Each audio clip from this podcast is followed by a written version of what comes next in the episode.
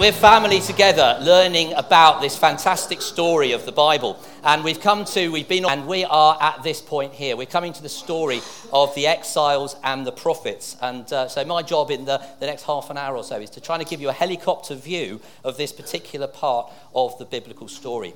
Uh, and I hope things I say will encourage you and maybe challenge you to go and find out some more stuff about this um, yourselves as well. I'd like to begin with a story. Um, about uh, a, few years ago, when I was about 13, um, um, for, for, the, for the benefit of those on the podcast, I look about 21. Um, uh, I used to go to a, a, school in a town called Guildford. And uh, does anyone know Guildford?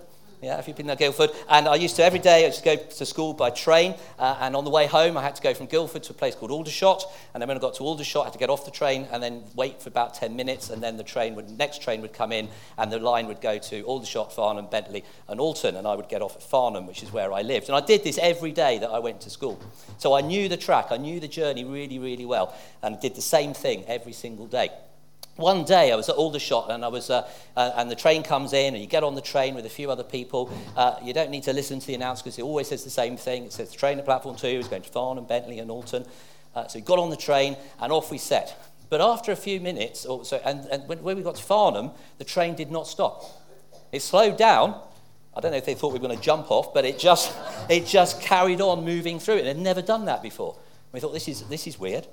And, we carried on. We thought, well, we must be, for some reason, going to Bentley because there isn't any, anywhere else that you can go. So we were carrying on. And after a little while, um, a gentleman in the, in the train said, no, we're, we're not going to Bentley. I know the road to Bentley, the track to Bentley, and this isn't it. So that was a real puzzle. Where on earth were we?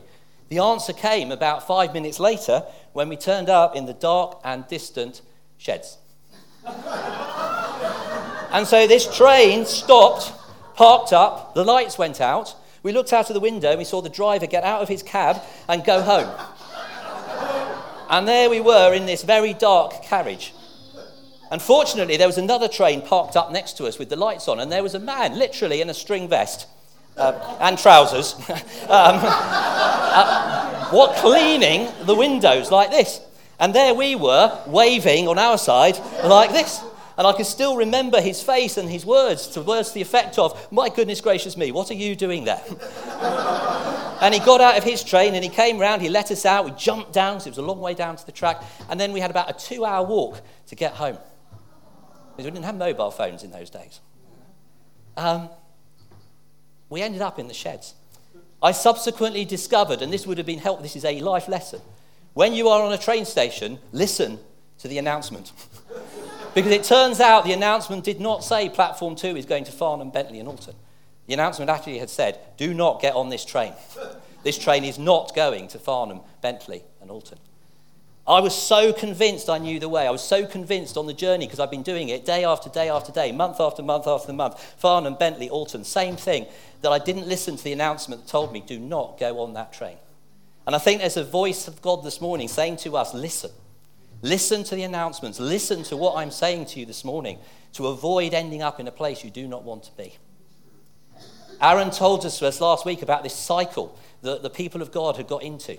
Uh, and just breaking the stations down a little bit, it was a cycle of peace and then sin and then oppression and rescue, and then starting all over again. If you were here last week, to see that cycle. Think of it as a track that these people were getting on day after day after day, month after month, year after year, the same track. Oh, we've, we, we're close to God. Oh, we've got it wrong. God will come and rescue us. Oh, we can get close to God. Oh, we've got it wrong. And the whole thing keeps on going.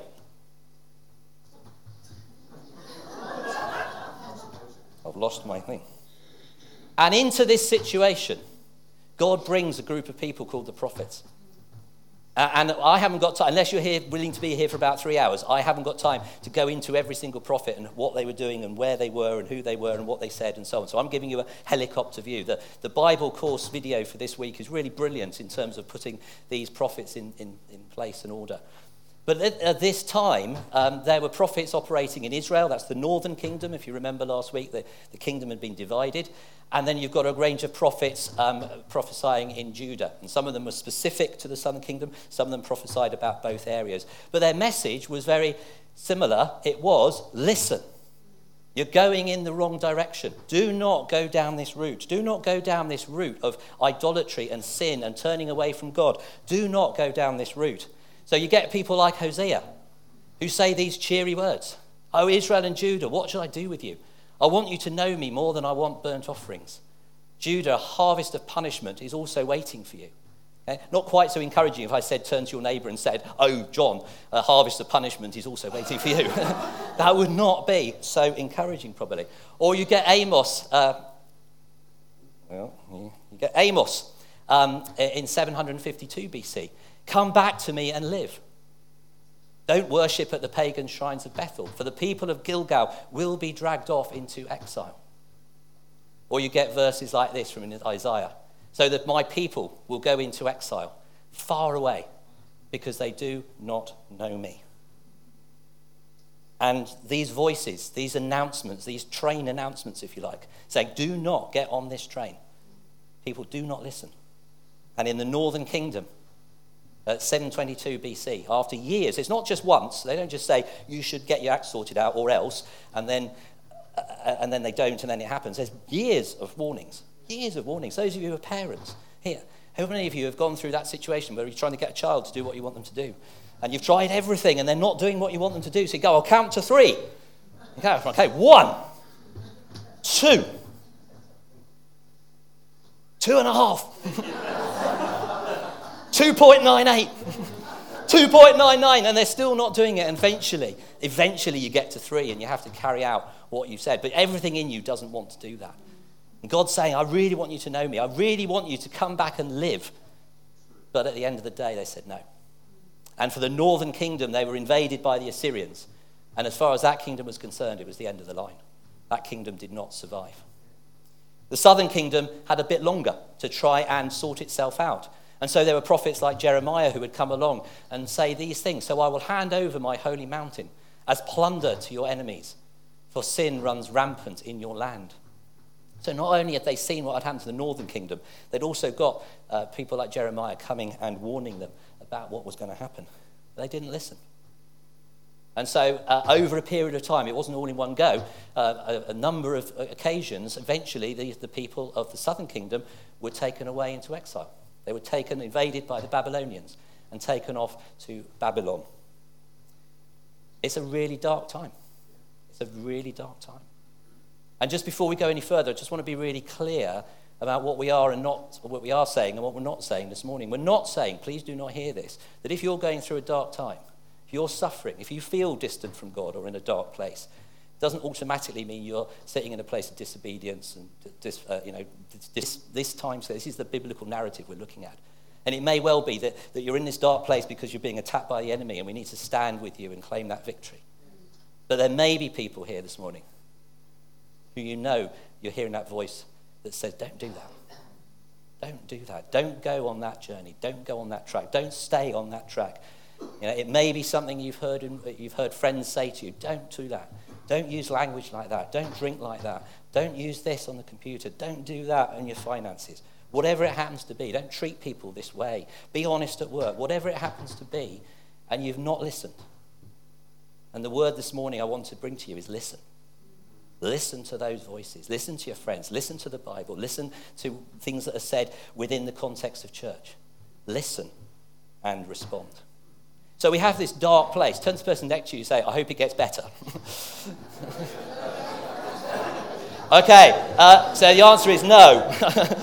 no, it doesn't get better because at the moment, because what happens, what happens is is, is you end up with some books in the Bible where, where they reflect and they, they just realize what a mess they've made of things. And so you get books like Lamentations written at the start of this exile period. Um, and they sing, sing, sing things like this All the majesty of beautiful Jerusalem has been stripped away. You know, you don't see many inspirational posters from the book of Lamentations on your fridge. It's, it's a tough thing. And in the Psalms, some of the Psalms are written at this period, and you get these ones here. By, we don't need to sing this one, but by the rivers of Babylon, we sat down and wept. And it's interesting, as I was saying, as I popped up earlier, I think there's something in the message today around music and around poetry and the power of music and the power of poetry and the power of words to put into our hearts or to express what's in our hearts in our situations. And we're greatly blessed to have musicians in the church and people who can sing and lead us in that way because it really helps us connect our spirit with God's spirit. And that's what we're seeing here. We're seeing people connecting with God's spirit. And there's this wistfulness, there's this desire to have to go back to a time when things were better. Can you identify with that yearning? There's a song written by the Irish folk band called The Corrs. I don't know if you know them, and it was released a few years ago. And it was very rare for me. The first time I heard it, there was something in the chorus that connected with my spirit. And the chorus says this it's only a, lo- it's only a long road to Eden, a mountain to climb, but I'm going to find my way back home. It's a long road to Eden, a mountain to climb, but I'm going to find my way back home. And I thought there was something true in that, and I thought there was something sad in it. There's something true because we all look back to Eden. We look back and we can see it on that timeline. We look back to that time where there was no problems, there was no sin, there was nothing wrong, there was no death, there was no exploitation or poverty. Everything was good as God had created it to be. And we wonder can we ever get back to that place? Can we ever get there? So that's true. It's also true there's a mountain in the way. There are so many problems in our society, so many different things, and we just can't see our way back to how it used to be, that better time. So those things were true. But then the sad line I'm going to find my way back home. As if there's something that I can do. There's something I can do to make this mountain disappear, or I can climb and get over the top of this mountain and back to where I want to be. And I can tell you, there's no politician, there's no monarch in this world who can do that. And God is in the business of restoring. God is in the business. We've seen the timeline. And He doesn't take us back to Eden, He takes us forward to new creation. He takes us back to a time when there will be no suffering, there will be no problems, there will be no tears. And He takes us forward into that time. And it's that music that allows us to connect with that. I had a very surreal experience a couple of weeks ago. Um, one of the privileges of being in leadership at school is I get to, every so often, I get to run the two hour Friday evening detention. you know, talk about a dark and distant place. the dark and distant detention with Mr. Allen on a Friday. It's for, and I was there with Key Stage 3 students to kind of like teach me if you dare, give a contingent. And I thought, well, what are we going to do for two hours? Am I going to sit and stare at them and submit them into silence for two hours? I don't think that will work. Uh, what should we do? So I took along a, a, um, uh, a, a, questionnaire. Took along a questionnaire. And um, I, I, I, said, so it was one of these questionnaires where you have uh, about uh, 35 questions, and you say, I like playing uh, outside, or I like making things. And you give yourself a score, do you know the kind of thing? And then you group them together and you end up what your preferences are and your not so preferences and things like that. So we did that, and I managed to make it last an hour and a half, hour and three quarters. and we got there. And eventually we got to this point where they knew what their strengths were, what their, what their preferences were, and so on. And we were just bringing it to a close. We'd been there for about an hour and three quarters. And I was just talking to them about being a whole person.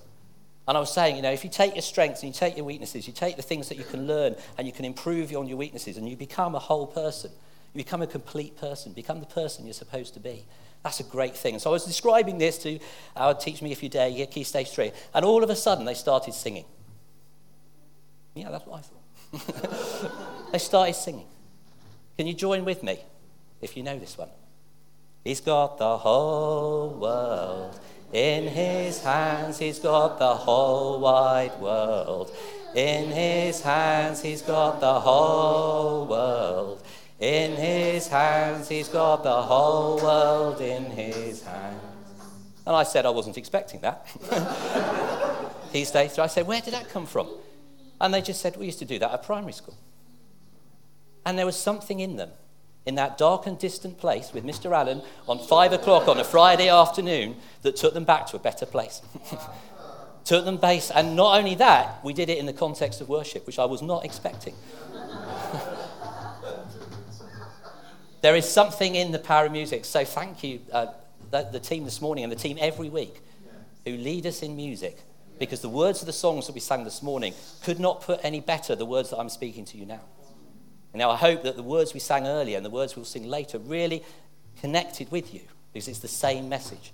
It's the same thing. It's God speaking into our hearts this morning saying, Listen, I've got a message for you. And so during that time of exile, you've got another group of prophets, people like Obadiah, Jeremiah, Daniel, and Ezekiel, who are, are talking to them about hope. They're saying, yes, we know why we're here. We understand that, but let's not dwell on that now. Let's start to build up confidence again. Let's start to remember that God has not forgotten us. God has not left us alone. God is with us. He hears the cry of his people, just like he did in Exodus. And so you'll get verses like this in Ezekiel. And I've just tried to kind of indicate roughly whereabouts on this timeline these things happen. Because what you'll see is they're spread throughout the period um, it's, it's, very difficult to kind of do it in a linear way, but just to see where they come on. So Ezekiel says this think about that um, Corrs song. When I bring you back, people will say, This former wasteland is now like the Garden of Eden. Or the verse, one of my favorite verses, which sometimes gets truncated to a careers guidance verse, uh, or a, a guidance verse, which is not really designed for that because it's written to this people in Israel wondering where, what's going on. They've been moved from their, their, their land, they've, they've had their land taken away from them that God had promised them. They've had their temple taken away from them, which is the promise of the presence of God. They've had their culture taken away from them and their rituals and their routines. Everything is a crisis of identity. And so Jeremiah prophesies into that and says, I know the plans I have for you. They are plans for good and not for disaster, plans to give you a hope and a future.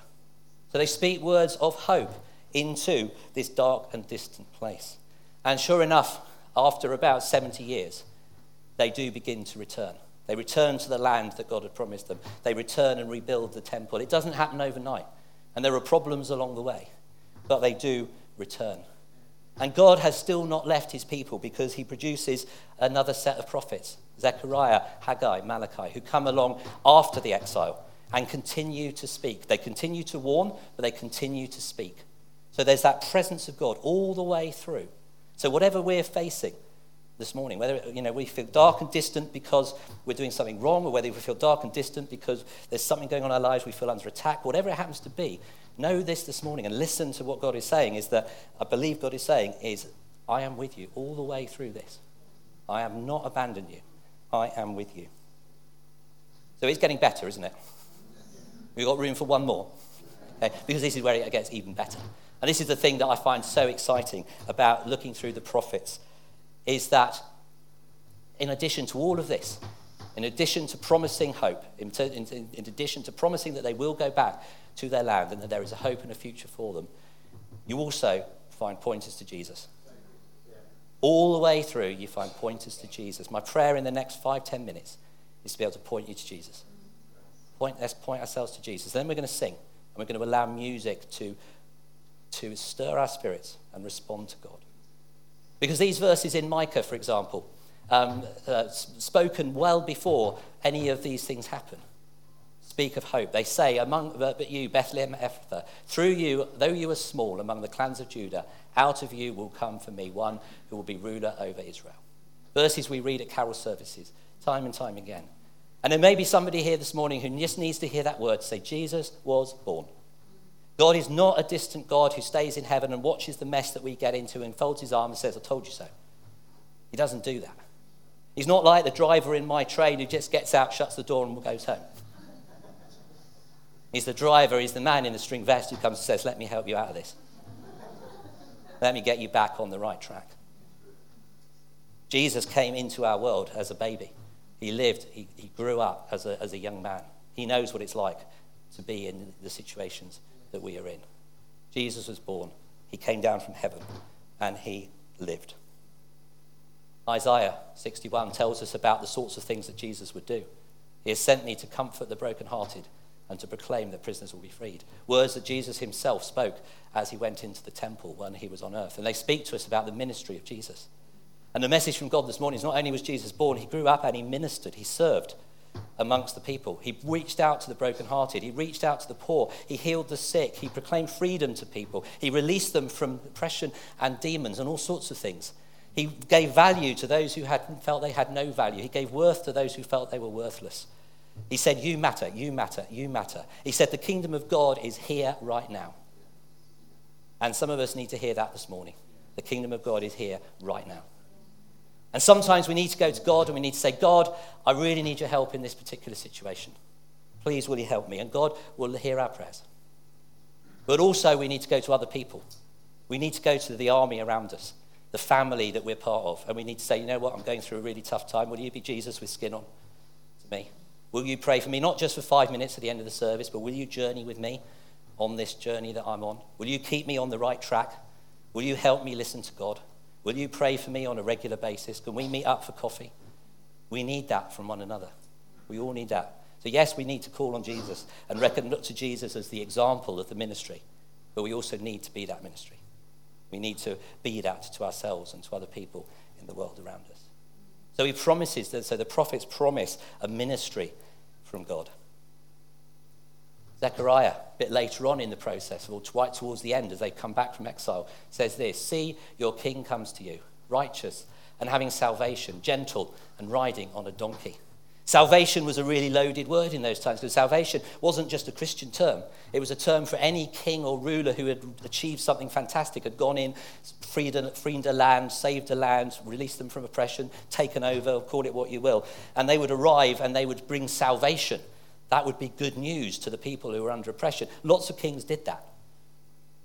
But this one is different because this is not a triumphant, look at me, aren't I wonderful salvation. This is a gentle and riding on a donkey salvation. It's not what they were looking That's not what they would be expecting from what, they what they thought of as a king. But the message is Jesus brings salvation today to you, to me. Every day, Jesus brings salvation. And the way he brings that was told by Isaiah 53.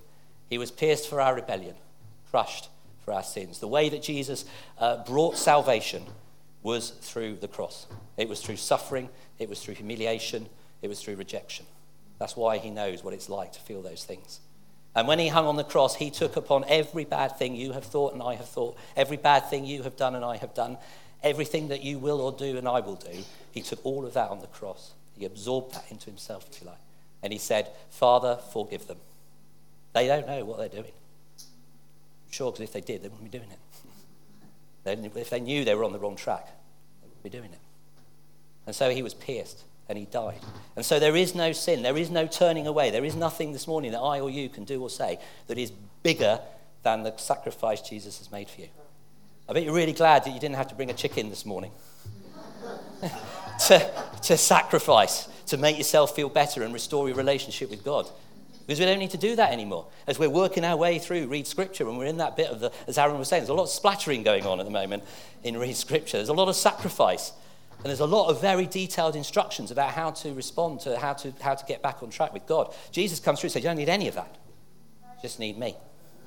Just need me. Thank God for that and for chickens. and then this after the suffering of his soul, he will see the light of life. Because the fantastic news is that Jesus did conquer death. Uh, sorry, he did conquer sin on the cross, but he also conquered death. And as Jonah reminds us, three days later, he came back.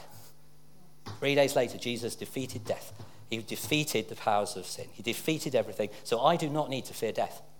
I might not look forward to it, and I might not enjoy it. I might not want it, but I don't have to fear it. Because Jesus offers me new creation. He offers me something completely better and new and fresh and all more, even more wonderful than Doctor Who. Um, unbelievable. Just had to get it in there somewhere, John, didn't I? Are we pleased about that? I think we are. And, and I sensed that this morning as we were singing. I sensed there was that sense of delight that God would do that for us. And we want to respond to that.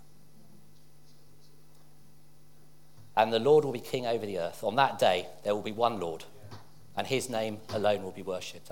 Aaron referred to this last week. He is the one we come to, he is the one we bow before, he is the one we give authority to over our lives. He is the one at whom every knee will bow one day. He is the one that we want to follow. And all of this, and we haven't even got to Matthew. All of this. So there's this. And I want to finish with just two thoughts, if I may. And then we're going to sing and respond. First of all, I don't know if you know various series, Doctor Who is one of them, but there are many others that you can watch. Um, uh, these, these episodic series, and you, you get about 12 or 20 episodes in a row. Um, and, uh, you, and, and, what happens is you, each episode is, is, is good in its own right. You can watch it and follow it, and it's fine. But if you follow the series, they have what's called a story arc. Do you know what I mean? The story arc. So there'll be little things early on in the season where they just have a line or a, a character or an event that might happen, and, and you think, oh, I wonder what that's about. Doesn't seem to connect with the rest of the episode. And then a few weeks later, you'll get another reference to it, and so on. And as you go through, the, the references get more frequent and more explicit until you get to the season finales where can, it all becomes clear and it's all resolved. Do you know the kind of thing that I mean? Yeah? Okay, so you just build to this crescendo and this finale of all these little things that have been uh, dotted in all the way through. But they've started doing a relatively new thing, which is very annoying. What they do is they build all these things up until about halfway through the season, and then there's an episode with a big reveal uh, that helps you move, think, oh, great, this, this is going to be fantastic, what's coming up next? And then they have a mid season break. And it's not on. Young Sheldon hasn't been on for weeks. you know, you think, what's, what, where, what's happened? Where is it going to be? And then, uh, you know, weeks or months later, they'll start the season again. And that's where we are in the story of the history of the Bible and the people of God. Because we've had this time and we've got Malachi and, and uh, Zechariah and Zephaniah and so on telling us there's going to be this Savior, there's going to be this King, there's going to be this Messiah, he's going to come and sort everything out. And then it goes quiet. It goes quiet for uh, 400 years. Nothing happens. Must have been really frustrating, mustn't it? You know, imagine coming to church and you say to somebody, you know what, I'm really struggling today, really need God to work in my life. And suddenly you say, that's fine. Come back in 400 years I will sort it out for you. That can be really tough. But the great news is we don't live there. We live there. We live the other side of Jesus and the Gospels. And Aaron will be uh, taking us through that next week. That's where, that's where we are uh, next week. Because you don't have to wait. You don't even have to wait until next week to receive Jesus. Do it here, today, now. You don't have to wait until, um, uh, until the end of the service. You can do it now. Jesus is available.